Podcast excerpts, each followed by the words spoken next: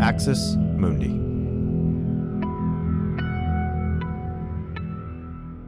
Many of these critiques are talking about the fact that the enslaved population is growing and that many enslaved people are lighter and lighter skinned and you know really speaking to the evidence that look these are women who are being exploited who are being raped effectively The country, very courageous young people, who say, I'm willing to stake my claim, make a pledge that I will abstain until I'm married. I'm not married yet. I made a claim a long time ago, but I want to recommit myself to say that I will wait until I'm married. So I'm going to do it with them. I'm very proud of y'all. They're so awesome in number. I'm looking at an ocean of young people. And not only do they represent themselves, but each teenager out here, each young person represents hundreds back home that couldn't make it. As they stake their individual claims, their individual commitment cards, and drive them to the ground here in the National Mall. Pure love. Welcome to Pure White, a podcast about sexual purity and white supremacy, a co production of Axis Mundi Media and the After Purity Project.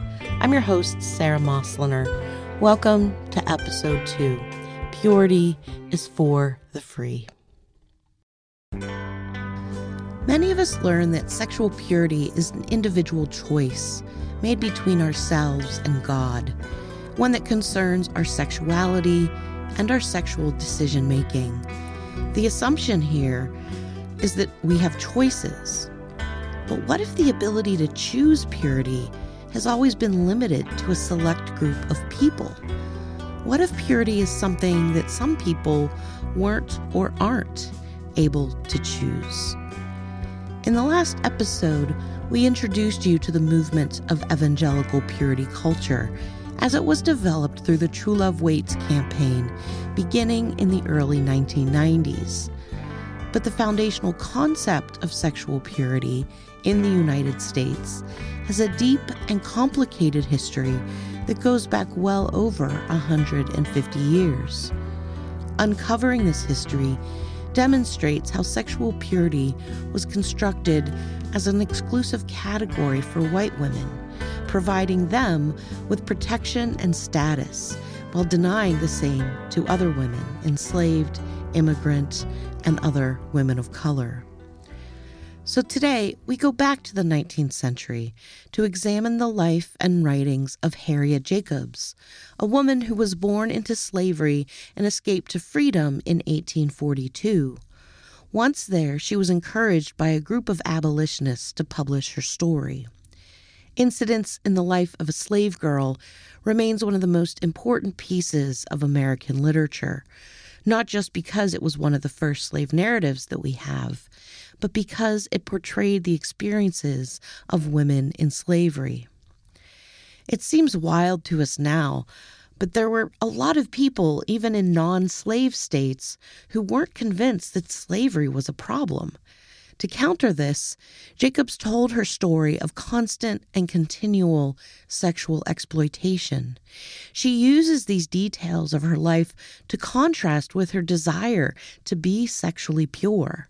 For her, sexual purity meant having sovereignty over her own body, choosing whom she could marry and have children with, and being able to raise those children rather than have them sold away from her. In other words, purity meant freedom, but she had none of these. So, if sexual purity was a privilege of freedom in the 19th century, we have to spend some time understanding how and why that was justified. We also have to ask what this means for contemporary discussions of sexual purity in evangelical spaces and in American culture at large. What would it mean if sexual purity, as we have inherited it, was a concept born from white supremacy? So, hello, my name is Dr. Kaisha Esty, and I am an assistant professor of African American Studies with affiliations in history and the feminist gender and sexuality studies program, now department actually, at Wesleyan University. I'm a historian of enslaved and freed women in the 19th century, focusing on enslaved and freed women's strategies of sexual resistance. Dr. Esty's dissertation research offers important insights into Harriet Jacobs and how she, like many slave women, used the principle of sexual purity as a form of resistance against the dehumanization of enslavement. The first thing that I would say is that when enslaved women used language related to notions of purity, virtue, chastity, it's first and foremost about protecting and preserving their internal values within a system designed to exploit their sexuality and their reproductive capacity. So, in my research, I discussed the ways that enslaved women constructed a multifaceted notion of virtue as part of a sort of unique value system centered on individual as well as community survival. So it's very much in relation to their positionality as enslaved women within this system and protecting and preserving their internal values against that system. Enslaved women who identified um, as Christian, for example, were more expressive in using the language of purity to reinforce their Christian identity. What Dr. Esty is describing are central themes in Jacob's autobiography, Incidents in the Life of a Slave Girl, which, while telling the story of one woman, is representative of how many enslaved women utilize sexual agency to protect themselves and their future children. Most slave narratives are public access through the Library of Congress, which means we can listen to some excerpts. This audio version may feel a bit odd to you, as it does to me. The reader appears to be a white woman. There's no way to know for sure, even if she is a human, given the age of AI that we are in, but it is a good reminder about all the ways that race is read on to people's bodies, including our voices. To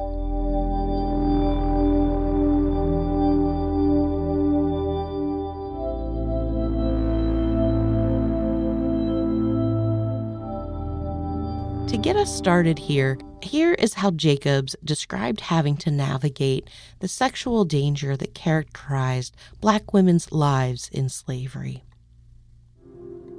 And now, reader, I come to a period in my unhappy life which I would gladly forget if I could. The remembrance fills me with sorrow and shame. It pains me to tell you of it; but I have promised to tell you the truth, and I will do it honestly, let it cost me what it may. I will not try to screen myself behind the plea of compulsion from a master, for it was not so; neither can I plead ignorance or thoughtlessness.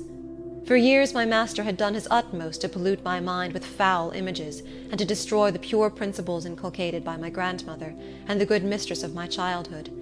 The influences of slavery had had the same effect on me that they had had on other young girls. They had made me prematurely knowing concerning the evil ways of the world. I knew what I did, and I did it with deliberate calculation. The moment her owner indicates interest and starts whispering, she talks about him whispering certain things in her ears and um, giving her a note, knowing that her previous owner had uh, taught her how to read. Wasn't sure, but had suspected. From that moment, she talks about how this is an owner who is attempting to corrupt her, who is attempting to impress upon her these this, these kinds of evils that she knows that she knows or that she has learned from her grandmother is something that she should not be exposed to. I think that such in in a small but very powerful way she she talks about the corrupting sort of influence of slavery right? She's talking about the fact that she's only in this situation and only exposed to these things at the age of i believe 12 she calls it a perilous journey um, in a young woman's life, um, or in a slave girl's life, actually.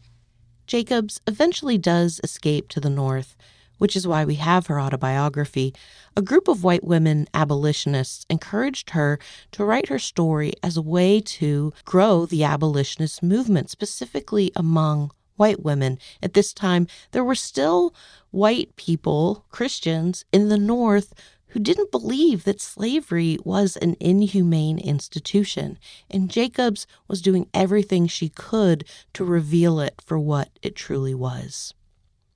Here's Dr. Esty again. There is a way in which the narrative does function as a kind of rhetorical tool to speak to the sort of um, sympathies and to build a connection with these predominantly white northern abolitionist women, these white women readers. But at the same time, the the actual path that she takes and the calculation that she makes speaks to how she's coming out of a community that that values these notions of sort of purity and virtue first and foremost as an internal value and that doesn't have the same kind of culture of exclusion or ostracism for those who fall from the purity standard. So it's still a very different and distinct culture to perhaps the the kinds that her readers would have been more familiar with. Jacobs had to strike the right balance between discretion and revelation, especially since her audience were white women whose own social status rested upon their ability to preserve their sexual purity and religious virtue. But this only emboldened Jacobs in her commitment to tell the truth of her experiences. Pity me, and pardon me, O virtuous reader you never knew what it is to be a slave, to be entirely unprotected by law or custom, to have the laws reduce you to the condition of a chattel, entirely subject to the will of another. You never exhausted your ingenuity in avoiding the snares, and eluding the power of a hated tyrant. You never shuddered at the sound of his footsteps, and trembled within hearing of his voice. I know I did wrong. No one can feel it more sensibly than I do. The painful and humiliating memory will haunt me to my dying day. Still, in looking back calmly on the events of my life, I feel that the slave woman ought not to be judged by the same standard as others. She was preparing her readers for her confession, hoping that by providing all the details, they would understand that even with an abiding commitment to sexual purity, she had to relinquish the virtue in order to protect herself and her future children, whom she knew would be taken from her if she didn't have a plan to protect them. As an enslaved woman, Jacob's primary job was to reproduce slaves for her master. Dr. Esty provides more context for this. Some scholars have referred to this as the second middle passage, where you have the internal domestic slave trade really take off and enslaved women are so crucial to that because, as we know, enslaved women gave birth to children who inherited their status. And so this really makes the kind of widespread, pervasive sexual exploitation of enslaved women just part of the central logic of slavery as a system. Some scholars have referred to this as slavery as a sexual economy, effectively. Jacobs began an illicit relationship with a local white man, a man she describes as kind and generous, and with whom she had some modicum of hope for securing freedom. But even so, she mourned the loss of having to reject the principles that her pious grandmother had instilled in her. The months passed on. I had many unhappy hours. I secretly mourned over the sorrow I was bringing on my grandmother, who had so tried to shield me from harm. I knew that I was the greatest comfort of her old age, and that it was a source of pride to her that I had not degraded myself, like most of the slaves. I wanted to confess to her that I was no longer worthy of her love, but I could not utter the dreaded words.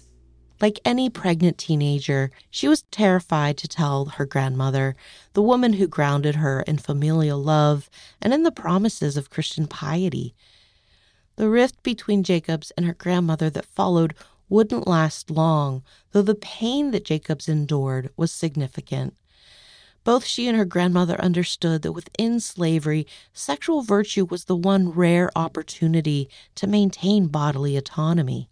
But without freedom, Jacobs had no means of protection within the legal structures that shaped her life but she was strategic about using this part of her story, which allows her readers to identify with her grandmother's outrage. Never once does Jacobs question the virtue of sexual purity for women, and including her grandmother's harsh response allows her to demonstrate her own contrition.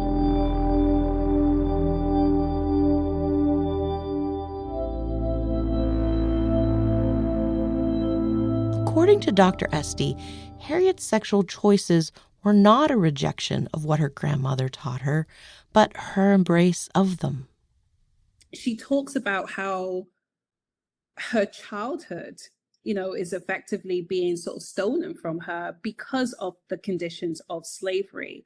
I think that's incredibly powerful and really speaks to how the sort of lessons and the sort of moral lessons as she calls them that she had and the principles she uses the word principles as well that had been inculcated in her by her grandmother provide a sort of compass for her to understand that this is a situation that she needs to fight against and escape effectively. It's notable that sexual purity is the one topic where Jacobs chooses to address her readers directly, hoping that the reconciliation with her grandmother would earn the same sentiment from her readers. Though Jacobs was subject to unfathomable injustice, she had to present herself as complicit in her own self ruin. She reminds readers regularly that she made a deliberate choice to begin a relationship with Mr. Sands and to have his children without any promise of marriage. But oh, ye happy women, whose purity has been sheltered from childhood, who have been free to choose the objects of your affection, whose homes are protected by law, do not judge the poor desolate slave girl too severely. If slavery had been abolished, I also could have married the man of my choice, I could have had a home shielded by the laws, and I should have been spared the painful task of confessing what I am now about to relate. But all my prospects had been blighted by slavery. Jacob's description of sexual purity indicates that the conditions of slavery were incommensurate with living a virtuous life, allowing Jacobs and her readers together to affirm the value of purity as a condition of a good life. A pure life is a protected life, where laws and morals serve to enhance the lives of women, not degrade them. A pure life is also a life of freedom, where women are able to choose whom they marry and have children with those whom they marry. Jacobs, of course, had neither. Instead, her story describes a young, desperate, but bold teenager fearful of an increasingly sinister and predatory slave owner. She already lived outside the legal and moral systems where her sexual purity could possibly merit protection and freedom. As such, it was outside those same systems where she found protection and eventually freedom. Pure White, a podcast about sexual purity and white supremacy, has been made possible by generous grants from the Louisville Foundation and the Luce Project on Religion and Sexual Abuse. Next time on Pure White, we'll turn our attention to Harriet Jacobs' audience, the white northern women for whom the virtue of sexual purity offered them significant moral authority and racial power its evaluation only made possible because for 19th century Protestants, sexual purity was designed as the exclusive right of white women. Special thanks to Dr. Kaisha Esty for sharing her expertise so generously. Be on the lookout for her work. And to whomever it is that made Incidents in the Life of a Slave Girl an open source document, thank you very much. If you did not do your homework today, be sure you take care of that soon. Link is in the show notes. Pure White is a co production of Axis Mundi Media and the After Purity Project, created by me, Sara Moslener, executive produced by Brad Onishi, editing, audio, and music by Scott Okamoto, and production assistance from Carrie Onishi. See you next time.